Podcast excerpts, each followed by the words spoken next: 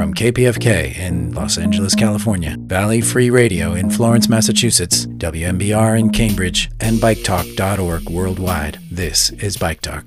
Bike Talk. Hey, everybody. Welcome to Bike Talk. Hi, Taylor. Hey, Nick. Hey, Seamus. Hey, Lindsay. Hi. Hey, everybody. Hey, you guys. I'm I'm Taylor Nichols, and I am a cyclist and an unemployed actor. And I'm here with Nick Richard, who is the founder of Bike Talk and CEO. I'm here with Lindsay Sturman, who is a one-woman wrecking crew.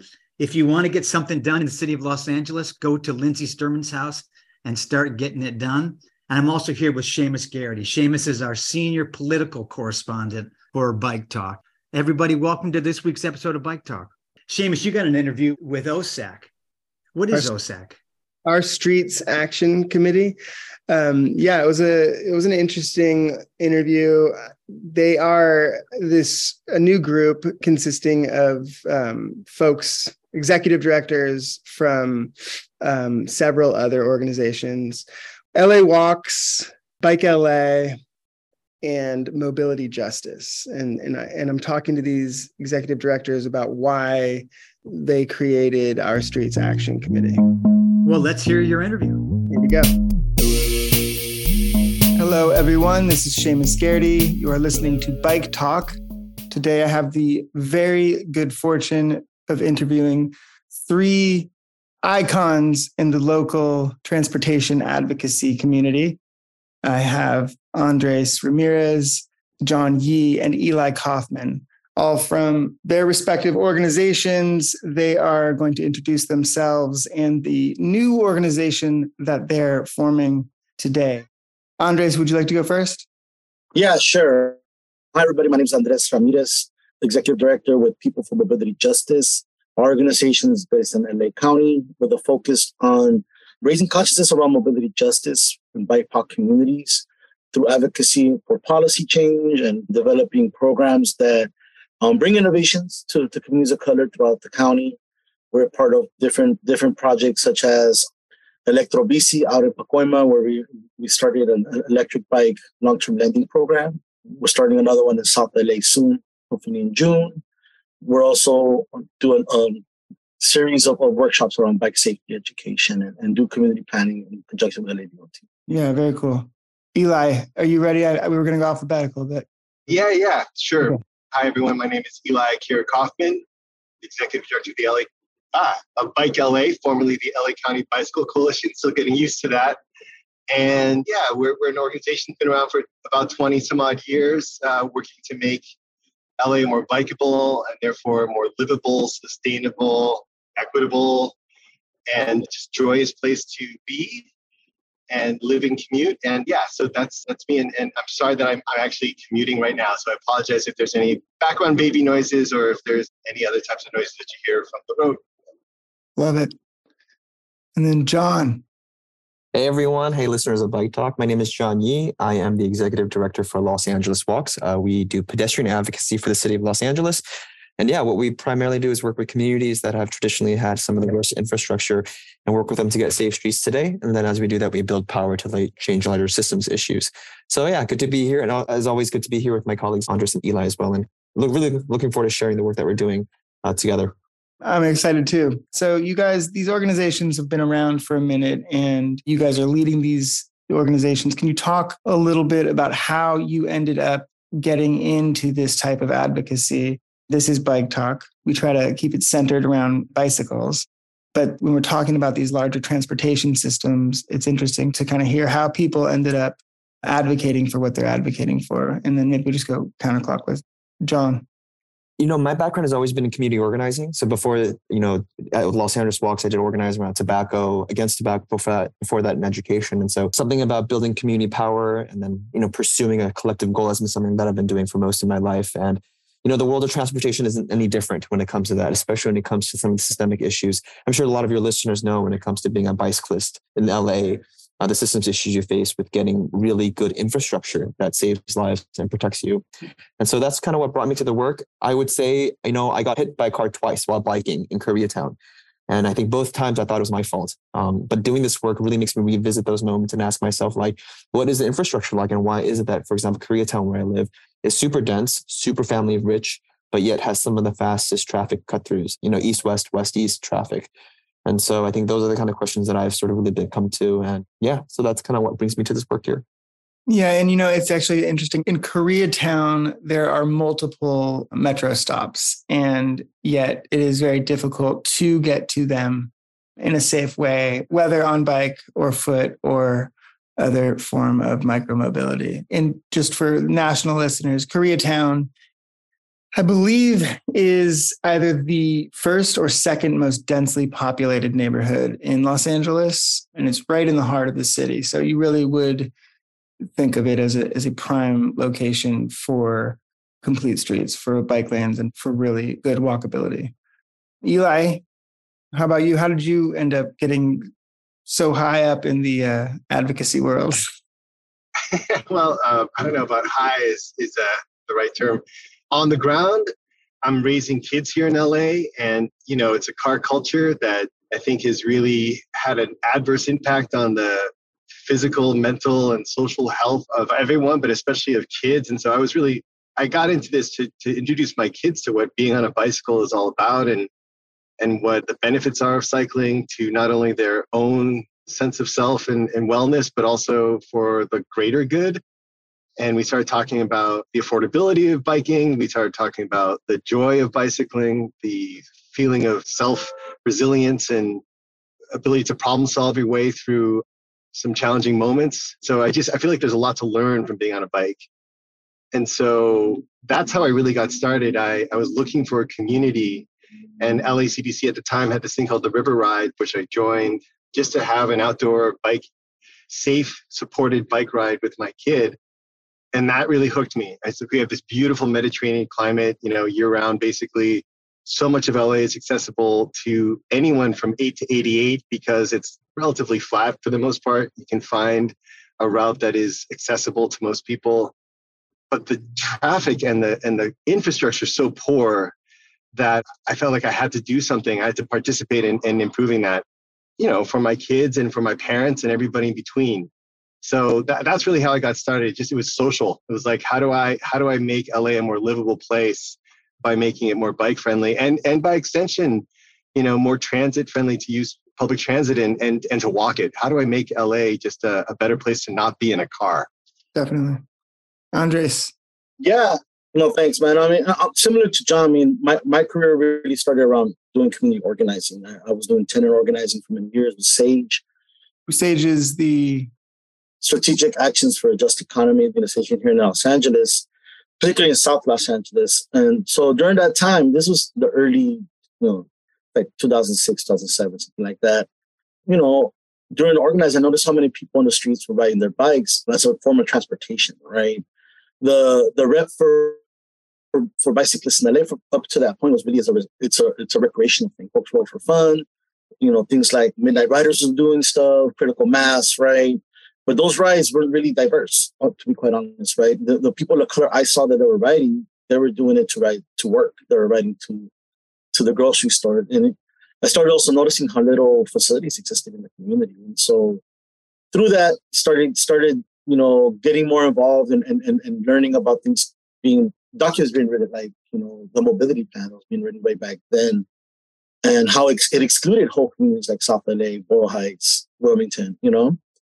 And what we realized is we needed to get, you know, folks from the city to come out to our communities and start organizing rides. Just just got a got a Facebook memory about the ride we did 10 years ago down Central Avenue, where, you know, part of the, the, the community rides is showing that one kind of visibility of, the cycling community in, in, in, in South LA, but also kind of being able to elevate the, the cultural significance of communities in South LA and making stops and make sure folks understand that our communities get a bad rep a lot of times the media is being violent and dangerous places when in reality they're really not right it's families and, and mad culture mad mad you know great great eats and things like that. You know we utilize bicycle riding as as a way to to kind of bring light to that you know and also as a form of activism of you know challenging the city start thinking differently about different sectors of, of the community that have been historically un, un, un, underinvested in. Awesome. You mentioned the mobility plan. And I, I know that's something that we want to talk about today and sort of how it pertains maybe to the creation of OSAC, our Streets Action Committee. And who, who wants to kick that off? I would love to kind of hear about what led to the you guys coming together to organize this uh, Avengers team. Yeah, definitely. Thank you, Seamus. I could kick it off about OSAC, just, uh, about who we are as an organization. So, you know, real quickly, we are a coalition of active transportation advocate groups here in LA. And active transportation is a broad word, but literally our coalition is made up of groups like Ciclavia, the groups in this, you know, Zoom room right here, ACT LA, Slate Z, Scope LA, Tamika Butler, Reciclos. And so we represent all users of the road from bicyclists to pedestrians to transit riders. And so I think it's a broad coalition of everyone who has a vested interest in making sure we can move not just from A to B as fast as we can, but with dignity and with a well invested infrastructure. So we are, we've kind of coalesced together to create this organization called Our Streets Action Committee. And my colleague will go into a little more about sort of the, the framework and sort of the campaign we're working on right now but this was partially in response to a need to really mobilize and to present to the city an alternative on how we can have better streets, but not only just not only by fixing designs here or fixing a design there, but really addressing some of the systemic issues that really make strong and just transportation so difficult in Los Angeles. And the story I often bring up is like one speed hump can take over a year to get in LA, and it's because systems issues uh, we have in Los Angeles. So there's three sort of major policy issues that we've been pushing for that we want to get addressed in the city. And the first is for the city to have a capital infrastructure plan, right, to manage our projects, to have more predictability in spending and funding and the timeline. Um, the second sort of call to action that we're having for the city is to have a clear idea of what prioritization looks like when it comes to equity. You know, equity is a word that's thrown around a lot by city officials, by even advocates. But what does it actually mean when it comes to implementing infrastructure especially infrastructure. When you have a limited amount of resources, how do you prioritize that? So that's a sort of second thing, defining equity. And the third is is a real structural change of the agencies. I think one of the things we struggle here with in Los Angeles is that we have too many cooks in the kitchen, and oftentimes those cooks don't talk to each other. And the communities that are often sort of screwed over in the process are those without political power or any kind of social leverage. And so, what we're calling for is a coalescing of city agencies where you have more accountability, and a more central focus, um, a more central management of our sidewalks and street space. And so those are sort of the three calls to actions we have as a coalition, as OSAC. And I'll pass to my colleagues about how those call to action not only are just broader solutions to the systemic issue, but uh, really addresses some of the shortcomings of the ballot measure you mentioned earlier. That's amazing. So, you guys coming from these various organizations and talking about your background, Andres, maybe you, you can talk about what does that look like? What John was talking about in terms of what is the equity? How do we see that implemented when we're implementing the mobility plan or any city? What does that look like? Yeah, I mean, one way that we feel that can look like, right, is prioritizing the communities that have been highest impacted by the lack of infrastructure, right? This LADOT has actually created a data set called the high injury network, right? Which are the streets with the most amount of, of traffic collisions in the city. A lot of those streets are concentrated in, in, in communities of color, right? Like South LA, like, you know, the Northeast San Fernando Valley, Wilmington, you know, Koreatown, right? And so logic would say, right, if there's resources to improve infrastructure, those communities should be prioritized, right? The reorganization of streets, you know, calming of traffic, we're putting in bike lanes doesn't necessary, bus lanes, um, you know, protecting bike things, things that are not usually. And then I think it's also coming to grips or reckoning with the city's history of racist planning, right? You know, mm-hmm. the city has a long history of from redlining in, in the 1920s and 30s, right, to to you know simply just deprioritizing, you know, certain sectors of town when it comes to investment, right? And that has resulted in streets that are dangerous for everyone, right? And we know that the city has created programs like Vision Zero to try to address these, but I think what we're trying to get to as a coalition, what brings us together is we're trying to reach the root issues with this, right? Because programs like Vision Zero have great intentions, but are limited by the shortcomings of the systems that they work in. And so, you know, there needs to be policy solutions that are oriented with this. There needs to be programmatic investment, right? Building out this infrastructure in these communities, making sure that these communities are involved in the process as well. I mean, that's that's another piece that community informs planning is not just, you know, parachuting in with solutions and going away, right? This has to be a democratic process for sure. The community involvement question I think is key because in a city like Los Angeles, where city council members have incredible power, right? They can decide kind of where they go, where they don't go. And, you know, how do we account for the possibility of, you know, misuse of that power to put bike lanes eh, through a corridor as a means of perhaps gentrification, right? Where we're seeing if you go into Boyle Heights and you just start putting huge networks in there without consulting the communities there but then if you do consult those communities and they kind of indicate that they don't want them but yet you need these this high injury network um, taken care of can you kind of speak to how you guys would approach instances like that where it is quite complicated to get the infrastructure through a specific neighborhood. I mean, I can jump in on that for a minute. One of the things that we do at Bike LA is we take elected officials onto infrastructure audit rides. We've done it with Councilwoman Nithya Raman, just to give her or them the lived experience of what it's like to be not in a car in their district and to see what their constituents are having to deal with on a daily without the support of infrastructure that's built around their health and wellness, but really more about moving cars. And so I think it's really about an education piece for a lot of these folks who have good intentions with these broad based plans, but who maybe haven't had as much lived experience on the street, understanding what's really going on out there for folks who are active transportationists, whether they're walking, biking, or using transit. So that's one thing that we're committed to as our Streets Action Committee is is getting folks out on the street so they can understand what folks are contending with and to do our due diligence to bring in subject area experts from not only locally but from around the country to provide expert insight about what's possible. But then not just rely on that expert opinion then make sure that we're giving equal or more time to the community members who actually live work play and commute in these areas to make sure that their voices are prioritized and their needs are really heard as the needs uh, of the current community that needs to be served. So I think there's some really interesting opportunities for us to do that type of education, teach-ins, learnings. And again, there's nothing like just having an experience on the street, on the sidewalk, or on a bike to understand how poorly our infrastructure is performing at this time. So yeah, those are some ideas right off the bat.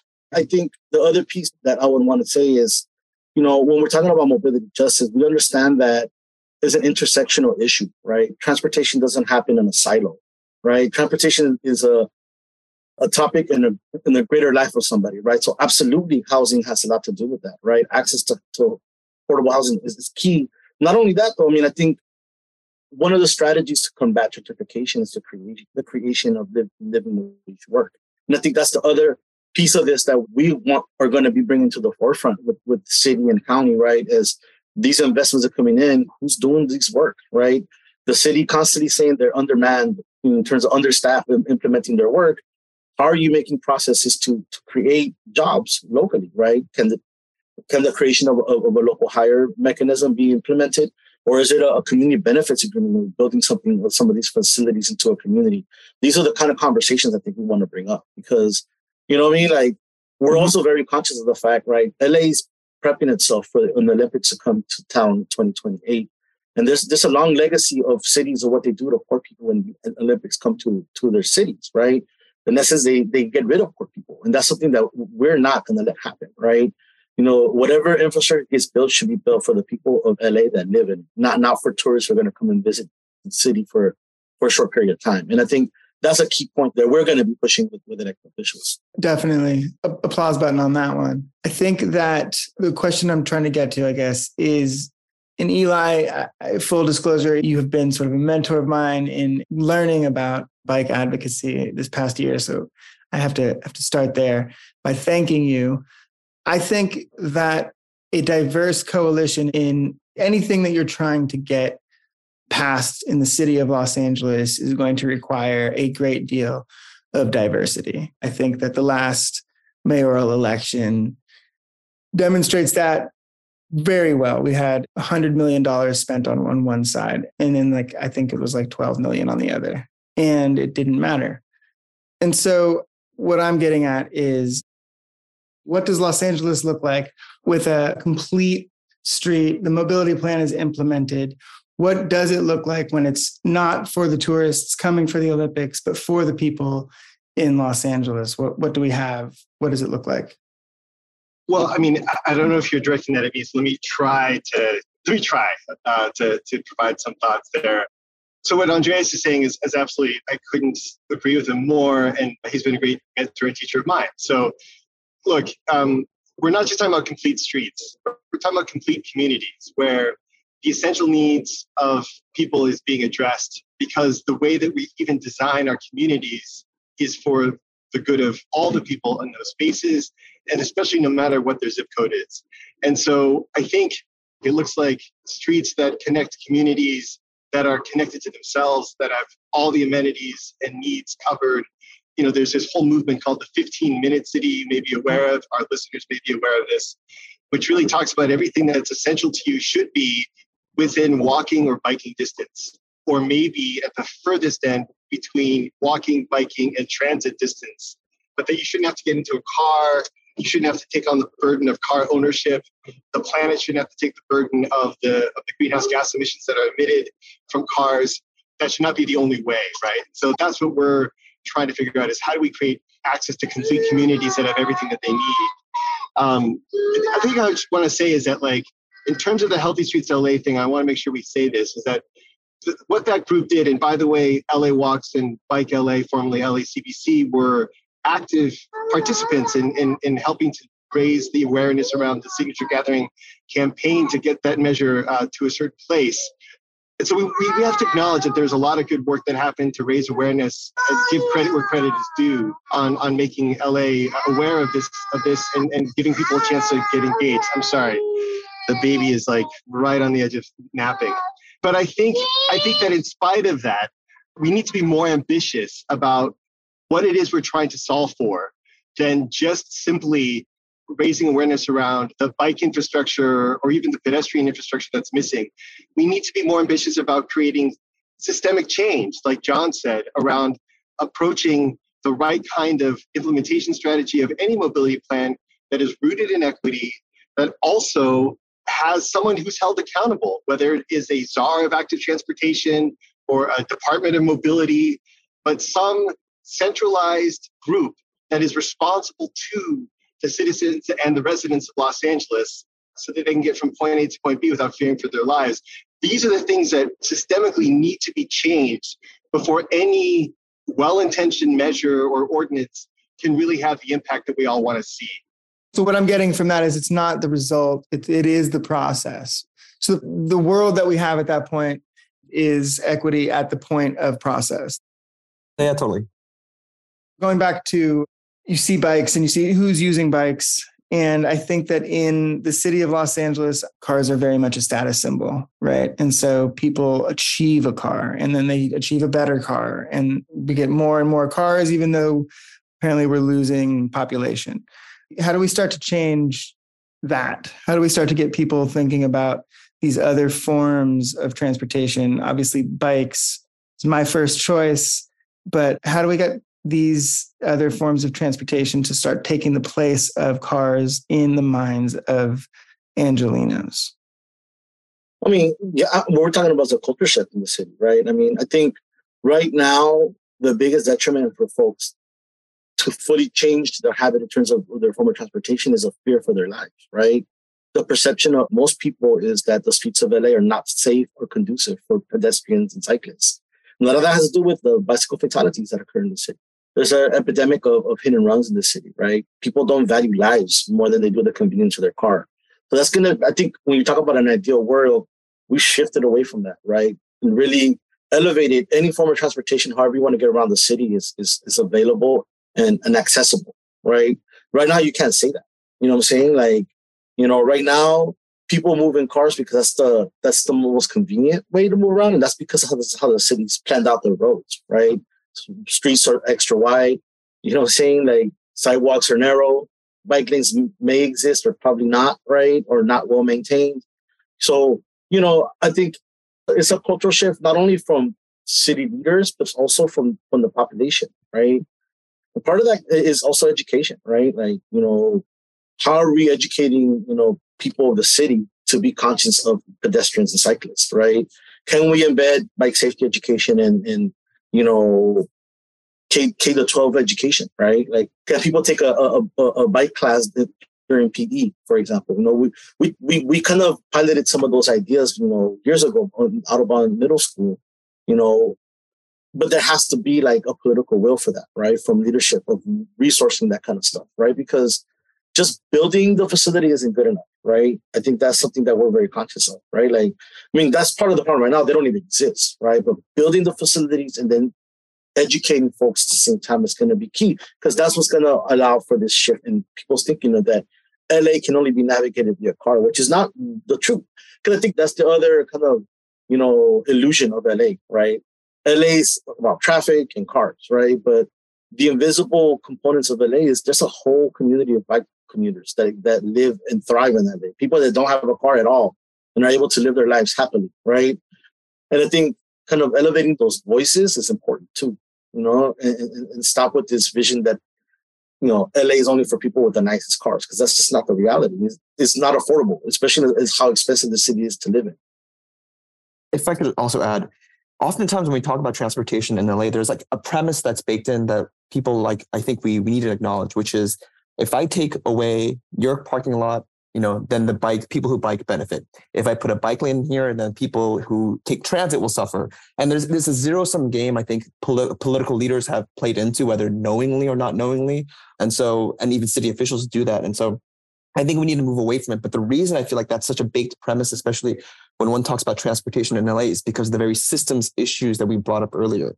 We are operating in a world of poverty in a way. And that's why I think everyone is sort of clinging on to whatever they can have as their vision of transportation.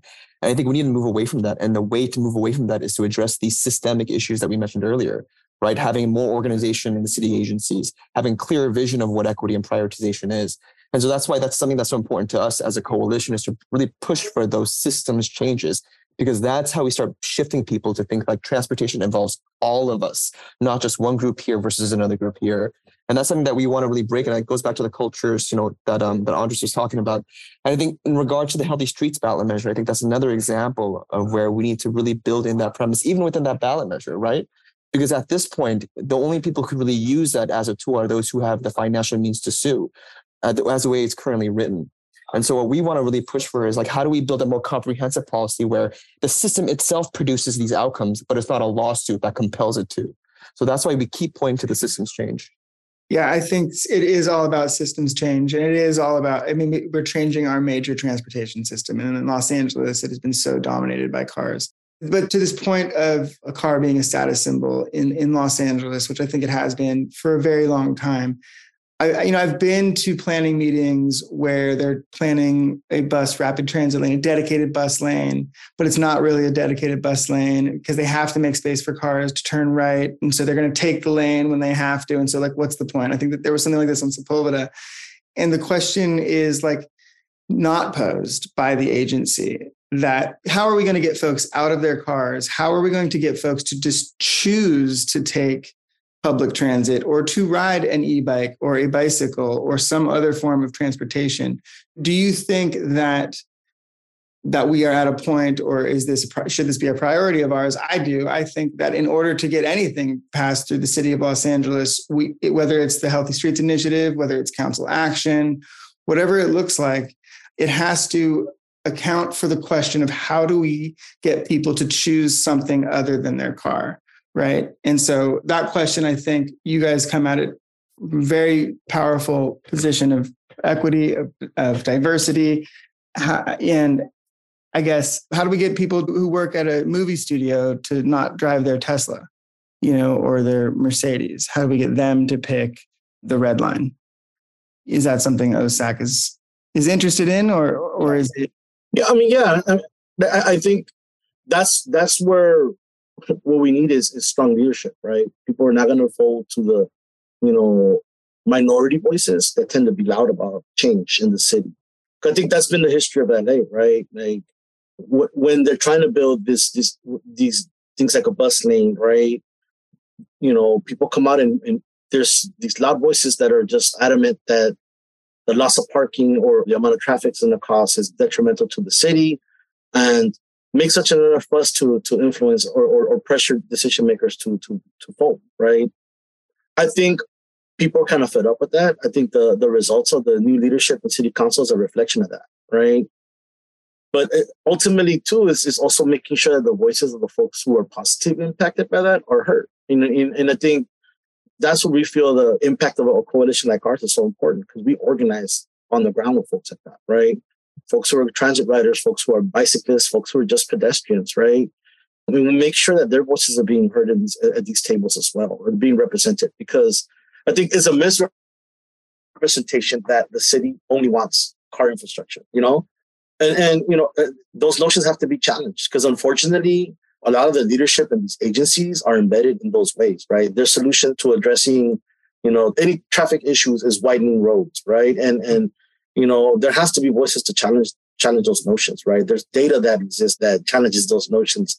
So I think that's the reason we're kind of coming together and, and, and building our collective power and voice to be able to to provide a, a different perspective in those spaces to you know challenge leadership to think differently to to to evolve the city frankly right like because i mean I, I, think that's part of it too right folks are, are are holding on to this 20th century vision of los angeles right whereas it's all about cars it's all about freeways right?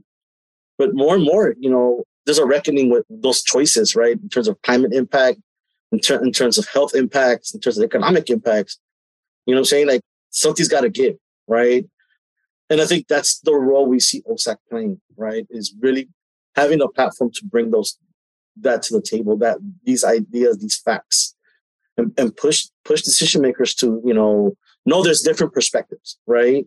And that change is not going to be easy, but nece- it's necessary for the good of the city, you know? So, in, in terms of the Healthy Streets Initiative, can we talk about what's good and what's not great about it? can we just kind of get into a, a little bit of a granular aspect on it where we break down sort of what its shortcomings are and, and what maybe is good about it. The Healthy Streets Initiative for listeners is a ballot initiative in, for next next year's ballot where it will force the city by threat of lawsuit to implement the mobility plan. I mean, well, there's a there's a number of things that that we can discuss. I mean, one thing is that the mobility plan itself, 2035, was adopted back in 2015. Think about how much the world has categorically changed since 2015. So a lot of the public engagement, even a lot of the different types of infrastructure like interventions and concepts have changed almost unrecognizably to where things were at in 2015. So some of the ideas and the engagement that sort of developed that plan are outdated. Another issue is that, you know, the city has some equity guidelines that are in that mobility plan, but they're pretty lightweight if you actually dig into the plan itself. And the city doesn't have a great track record of actually delivering on any of those equity priorities or those standards. So as advocates, we feel like it's our obligation to hold the city accountable to do uh, not just the bare minimum that's in their plans, but but to really to really push to actually serve the needs of the community at a, at a much higher standard than what's currently in that plan. And then finally, the plan is, as the CLA, the chief legislative analyst, shared in a report not so long ago, admittedly is, is a, basically a guideline. It's aspirational in a lot of ways. Uh, much of it hasn't been engineered. And again, a lot of it hasn't really been uh, brought to the public to be engaged with to, to get their input. Um, and, and if it has, again, it's from back in 2015. So because the plan is by and large recognized as a guidance or as an aspirational document that's not engineered nearly enough to be implementable, because its equity standards are also dated and lacking in, in a number of areas, and, and because the world has changed so much since the plan was originally put together, uh, those, those are reasons why we have concerns. But even if there was a perfect world and all those issues were not present, nobody in the city is really responsible or held accountable to implementing the plan. So without a Department of Mobility or Transportation czar or some instinct that's held responsible and accountable for implementing the plan, it's essentially just a plan without being properly resourced by the people power that's going to be you know needed to make it a reality. Hmm. Okay. One thing I would add, I mean, I, I think what the ballot measure did, I think there's a positive. It brought to the forefront this this discussion, and I think we all recognize that, right? However, you know, like Eli mentioned, there's need to put in work to really make that plan something that's viable, that's fruitful for the community. And in particular, uh, around the question of equity, that's something that we really feel adamant about. So, you know, I, I think the other point I would say, and, and, John touched on this earlier, right? You know, the greatest mechanism that the ballot measure has to to hold the city accountable is through lawsuit, right? Unfortunately, folks, poor people in the city don't have the resources to be suing the city, right? So we don't feel that that's a really viable solution, right? Like we need to create systemic changes to really bring in the infrastructure that's needed. At the end of the day, that's the goal that we have, right? We want to see the city modernize its infrastructure, especially in, in, in communities of color. And so that's kind of been the approach that we're doing, right? Because regardless, you know, wh- whether it's now or later, we kind of have to engage with the city as, as, as little trust as we may have on their track record, right?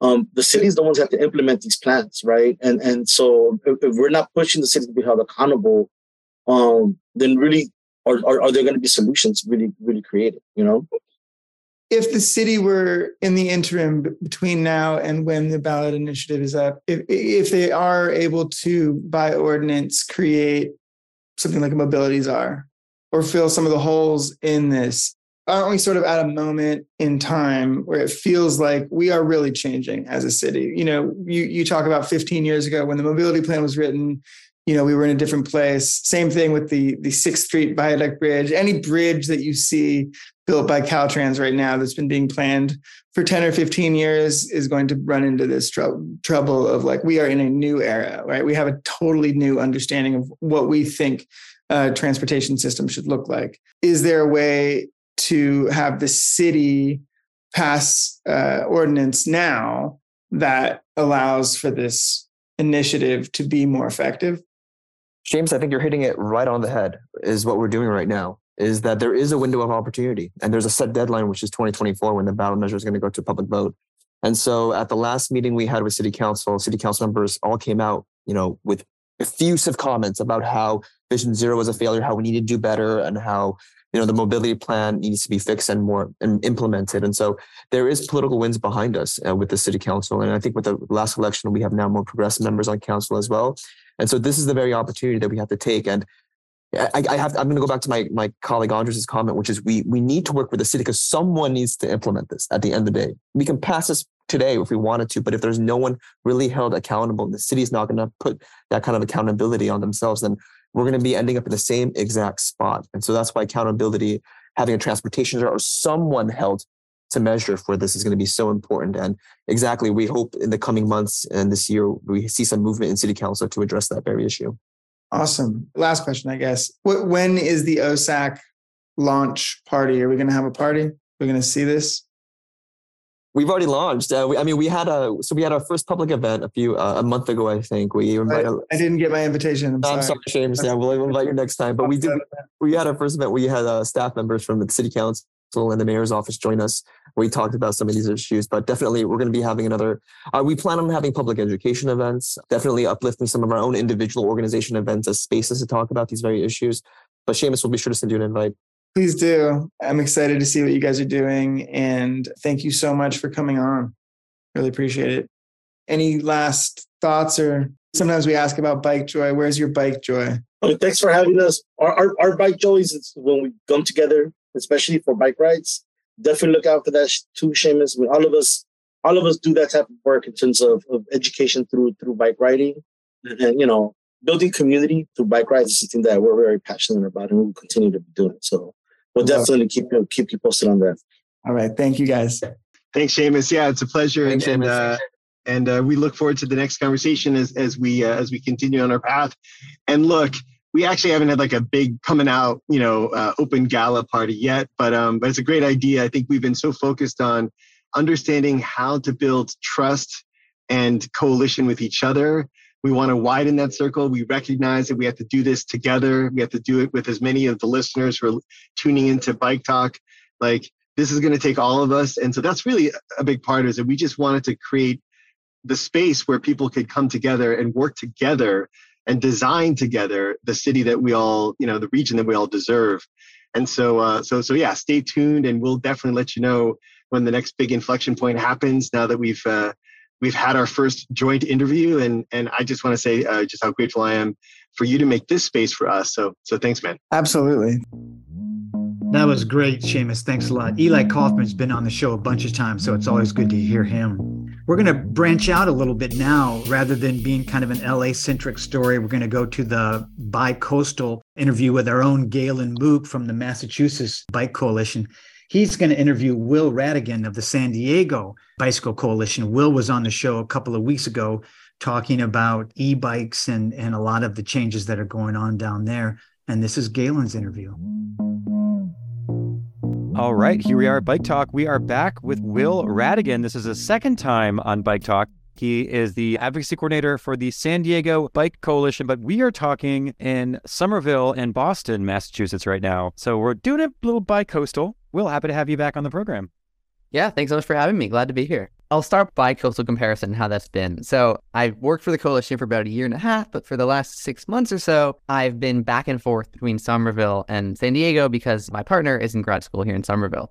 And what's been really interesting about that is seeing one, just how far ahead we are in Massachusetts. I know it doesn't always feel like that to everyone here, but right. just in terms of having a bike network, I mean, especially in Somerville and Cambridge, that is truly welcoming to people of all ages and abilities. And it's hmm. not 100% there yet we're incredibly, incredibly far ahead of where we're at in San Diego. For example, my partner had never ridden a bike for transportation on a regular basis before we moved here. And in San Diego, it would be unimaginable to do that. No matter where you're trying to go, there's a very good chance that at some point you'd be riding on a six lane arterial with a, a little six foot painted bike lane. But here in Somerville, it's possible to go about your daily life pretty easily on protected bike lanes or pretty low stress bike boulevard type streets. Maybe not quite that, but the level of stress is so much lower. And some of that is incidental just in the way that the cities were laid out. And it's an older city. We don't have as many of these big six lane arterials, but right. some of it's through good design too. And I feel like people in Boston often don't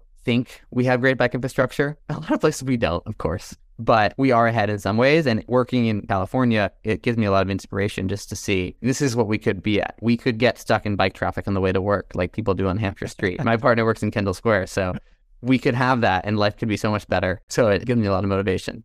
That's really wonderful to hear that we can be an inspiration. I've lived here long enough to remember the days, the dark days, the anarchy days. And also San Diego, it's hard to be comparable to Boston area because of course this area was never built for car traffic. Right. Hands down, the easiest, fastest, quickest, cheapest way to get around is not by car. No, it is riding a bike nine times out of 10. You can beat transit unless you're maybe doing a straight shot on any of the subway lines from end to end. Mm-hmm. You can mm-hmm. usually win on a bike. So that's a huge advantage. As I was saying at the beginning, in terms of Somerville being really bikeable, not even that there are protected bike lanes everywhere. It's that the roads just are narrow in the first place. Mm-hmm. Speeds have to be relatively slow. San Diego has probably had bike lanes way before Boston ever did. Right. Every new housing development was built with these six lane arterials with class two bike lanes, probably from the 80s, 90s onward. Mm. But those roads were built from scratch for cars, and the distances are so far apart that the easiest thing to use is a car. So yeah, we're up against a much more hostile built environment in general. Whereas in Boston, I think a lot of it's such low hanging fruit. Which sometimes to me, I'm so frustrated when I see this. There is a huge barrier to mobility somewhere. It's crazy that I can't walk across this easily or ride across it because it would be so easy and it'd be so much faster. Yeah.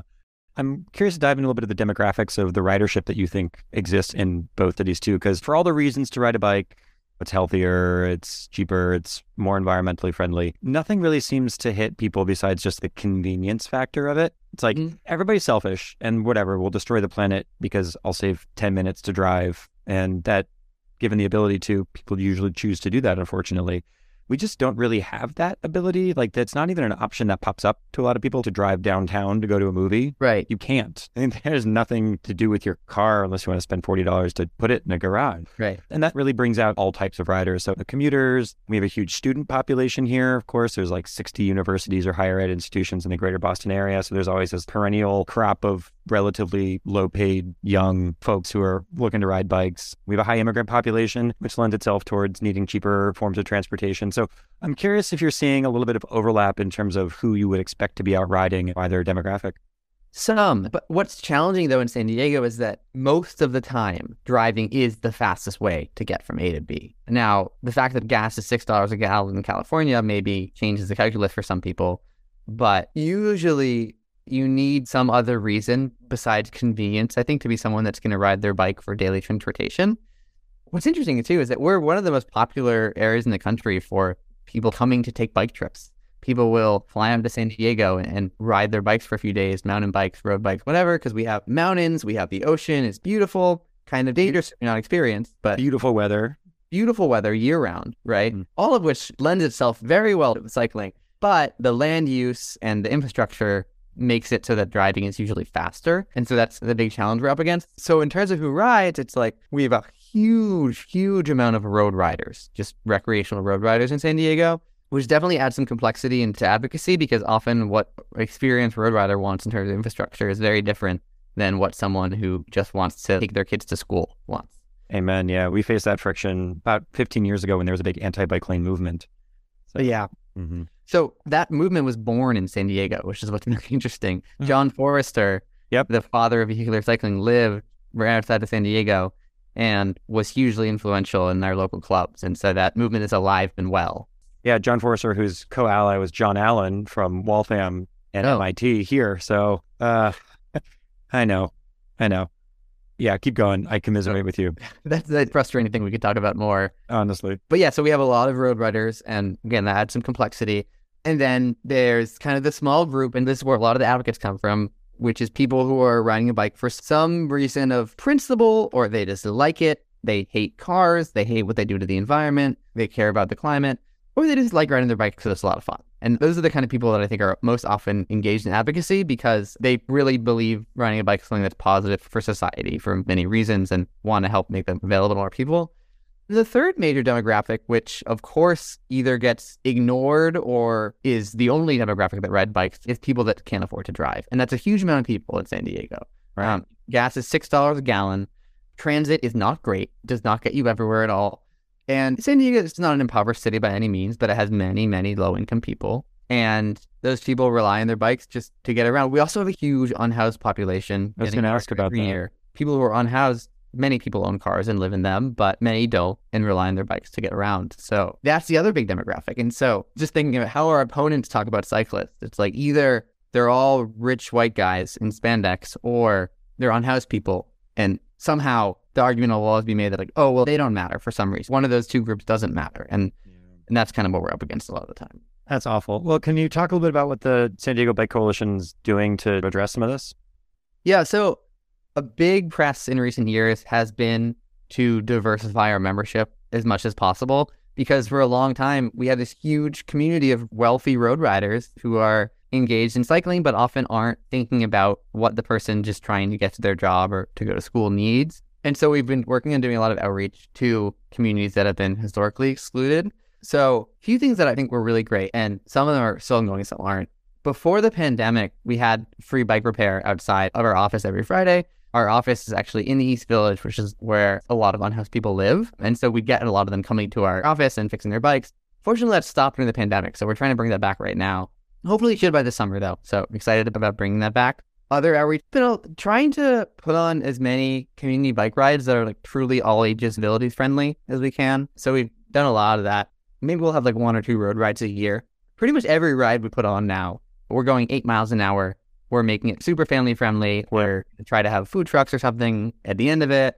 We're going to have our league certified cycling instructors at the front and back, guiding people around, teaching them how to ride, and making it as accessible as possible for anyone and then the other thing I'll talk about is hopefully this summer we'll be partnering with a community based organization in a community called City Heights, which is one of San Diego's lower income communities, to do like a whole summer of cycling campaign there to try to get more folks involved.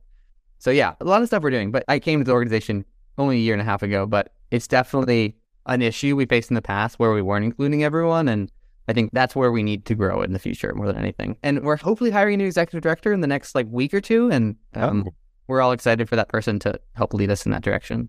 Cool. Yeah, we'll have to check back in. Good luck on the hiring search. It sounds like you're doing a lot of outreach events and programming for traditionally underserved communities. How do you envision as advocacy director leveraging those voices and amplifying those voices so that they can be translated into things like city council hearings or bike networks? Yeah, so we do a bit of that already, but the way we're doing it now usually is because we haven't had a strong enough presence. I mean, frankly, San Diego's so big, we haven't had a strong on the ground presence in really any one community. We work sometimes more as like lobbyists than we do as community organizers, which is sometimes by necessity because it's such a huge region, but sometimes it's something that we should be doing we haven't. So far, usually we've been thinking about if there's a project in a certain community, we'll try to partner with that community based organization and we'll talk to them about the benefits of it and then get them on board and then we'll work together, like getting folks at the city council. A couple ones we have really good close relationships with too, like City Heights Community Development Corporations. When we worked with a lot, they do a lot of just great bike work themselves. That's usually the way we've done it. But that's where we need to grow, right? Yeah, it's a tough That's question. And I'm asking not to like needle, but I'm asking for my own purposes too, because I run a statewide organization, Right. which again, kind of on your level of lobbyists and legislation and policies, we deal with the power structure and we're pretty comfortable dealing with the power structure, but that leaves out a lot of people who aren't in those conversations who arguably need the policies to impact them the most. So I'm still seeking ways of partnering from the mass bike perspective on a state level to those local orgs, those community based organizations, those grassroots orgs who really have the direct connection to the people. Right. Because Mass Bike, it's just you and one other person, too. Yeah, we have three total, maybe three and a half, and then a smattering of instructors. So yeah, we're a little bigger. We have seven and then our instructors. And Massachusetts seems even more challenging because what's nice for us and where we can do some more community organizing is that the cities are so big. San Diego is where 40% of the whole region's population lives. So if we can do a good job of organizing for those meetings, we can have somewhat of an on the ground presence. But Massachusetts has, I don't know, hundreds of cities and towns and 351. and most very small. So it's just not feasible for you to mm-hmm. be on the ground in that in any of those communities. Yeah. No, it's true. And that's why we think of policies that can be implemented on the local level. So we'll fight for the policy, and then it's up to the local advocates to take the charge, grab the baton, and run with it. Mass Bike's role is to create a structure, but then we do leave it up to those who are most embedded in the communities to benefit. Right. Yeah, that's a hard thing to do though, because you have to have someone who's passionate in that community who's willing to put in a lot of time in order to make that happen. Well, I think you probably concur with this too, is that the beauty of our work is that it's easy to find passionate people. True. That's very true. That's very true. You want to get somebody riled up about cycling? Easy, no question. Uh, Anyone who's ever ridden a bike is Yeah. usually somewhat riled up. And that's kind of beauty of it. Like, regardless the language, regardless the background, regardless of their current situation, yes, they want better biking. If they're on a bike in any situation, they want better biking. Right. Right. So you can find those advocates. And we have found some really passionate advocates. Sometimes I wonder if they're spending more time on advocacy than they are on their regular job, Yeah. which is amazing to me. Well, just to round out our conversation. So, you and I met last year at a convening of local advocates in a nationwide conference. It's hosted by the League of American Bicyclists. It's every year. They call it the Bike Summit. This year, it's the end of March. We're all going to DC and we're kind of gathering up for a conference and then lobby day and all that sort of stuff. I'm curious, when you went down last year, it was, it was your first visit. Is that right? That's right. Yeah. So, what did you sense when you came down being a representative of a citywide coalition, but mingling and experiencing with some of the other orgs? Any particular insights or any particular kind of build that you saw as a benefit from going down to the summit? a lot of it was just inspiration in terms of what other folks are doing. And really, I think the biggest takeaway I had, and there were a lot of interesting things I learned, but I was really impressed by how some organizations were doing just what we talked about, really, which was building really strong on the ground presence in mm-hmm. certain communities and doing the kind of community organizing that we haven't been able to do yet. Mm-hmm. Thing is, I think what was frustrating to that is that I talked to some of these organizations and some of this I'm actually drawing from going to the California Bike Summit. We have some really well supported and funded coalitions in California. They have a lot of staff and capacity and they can accomplish a lot. And they've set up this local teams approach where they have community organizers for many of their local cities who then are totally in charge, like leading a team of volunteers and training those volunteers in how to be effective advocates. Mm-hmm. And for me, that's kind of the gold standard of how to do advocacy well is not just coming in as a lobbyist, but managing to build up local volunteers and advocates in that way. And somehow they've managed to find the funding to do that. It could be done. And we've all been thinking of the San Diego Bike Coalition when we're having new ED come in, like what new direction would we like to take the organization? And a lot of it's been thinking about how can we grow to the level where we can do that kind of work. Yeah, fascinating. Cool. I love chewing on that topic. There's so many possibilities, and it's great to get the inspiration of the work that's happening around the country. So I'll leave you with this last one. This is a question we like to ask all of our interviewees of what is your bike joy? My bike joy. Um, I think my favorite bike joy is just getting off of work or in the morning and just hopping on my bike. Usually it'll be on a cyclocross bike and just exploring and discovering weird things around where I live. And a lot of times just going off road, finding little urban trails that go between houses. In San Diego, there's a lot of canyons you can dive into and just not looking at the map, not looking where I'm going, just trying to discover. And in Massachusetts, I found is a lot of towns have these local trail systems where they'll put signs up on the trees that'll kind of link you to every little trail in town and just following those around like a scavenger hunt and exploring. I love looking at maps. So like riding a bike is just kind of like the most vivid and interesting way to do that. So that's my bike joy. Dig it. Well, thanks. Will Rhatigan from the San Diego County Bike Coalition. Thank you so much for joining us today here on Bike Talk. And you're welcome back anytime. Thanks so much, Galen. And now Bike Talk co host Taylor Nichols asks two Brompton riders for their bike joy. What inspired you to get some Bromptons? Well, we were sharing a car for a while because we didn't want to have to pay for two. And I was like, I'm stuck in my house. So I decided I wanted to get a bike, but I didn't want one that took up so much space. Then I found this folding bike. So our goal is get this. We're going to get these bikes, we're going to make them into e-bikes, get batteries that you can fold up, put on a plane, and we're going to travel the world with them because you can put it in carry-on luggage. Yeah, go to Europe with that and then travel and then bike throughout Europe and then, you know, in a carry-on bike. It's Yeah. So, what's your bike joy? My bike joy is to I don't know, every time I ride my bike, I just feel the, the, the air and just feels like freedom, you know. And I'm like, I don't have to spend on gas. And Mine is modding my bike. I Modding? love, yeah. What does that mean? Hacking it, like Oh. the software. And with Brompton, it's so upgradable. I mean, every bike is because with a car, you really need huge equipment to like hack it and mod it and make it your own. But this one, I turned it into an e-bike. I added additional wheels for the rollers when it's folded up. I put a rear view mirror. I just love that I can tinker with it and repair it all on my own. And that's just my favorite part about it. nice to meet you. Perfect. I'm you so glad guys. the other bikes people Really in nice. LA. Thank you so much. And that was Bike Talk. If you have a story, a tip, or a topic, head over to biketalk.org and send us a message. Talk again next week. Get on your bike, sit on the seat, put your feet on the pedal, and run all around, run all around. Get on your bike, sit on the seat, put your feet on the pedal, and run all around, run all around.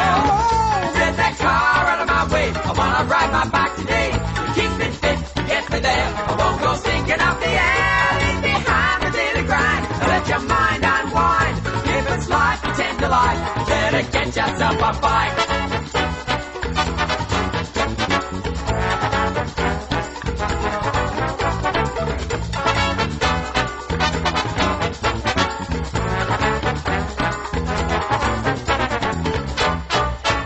Oh, got yourself a bike. Oh, got yourself a bike. Oh, got yourself a bike.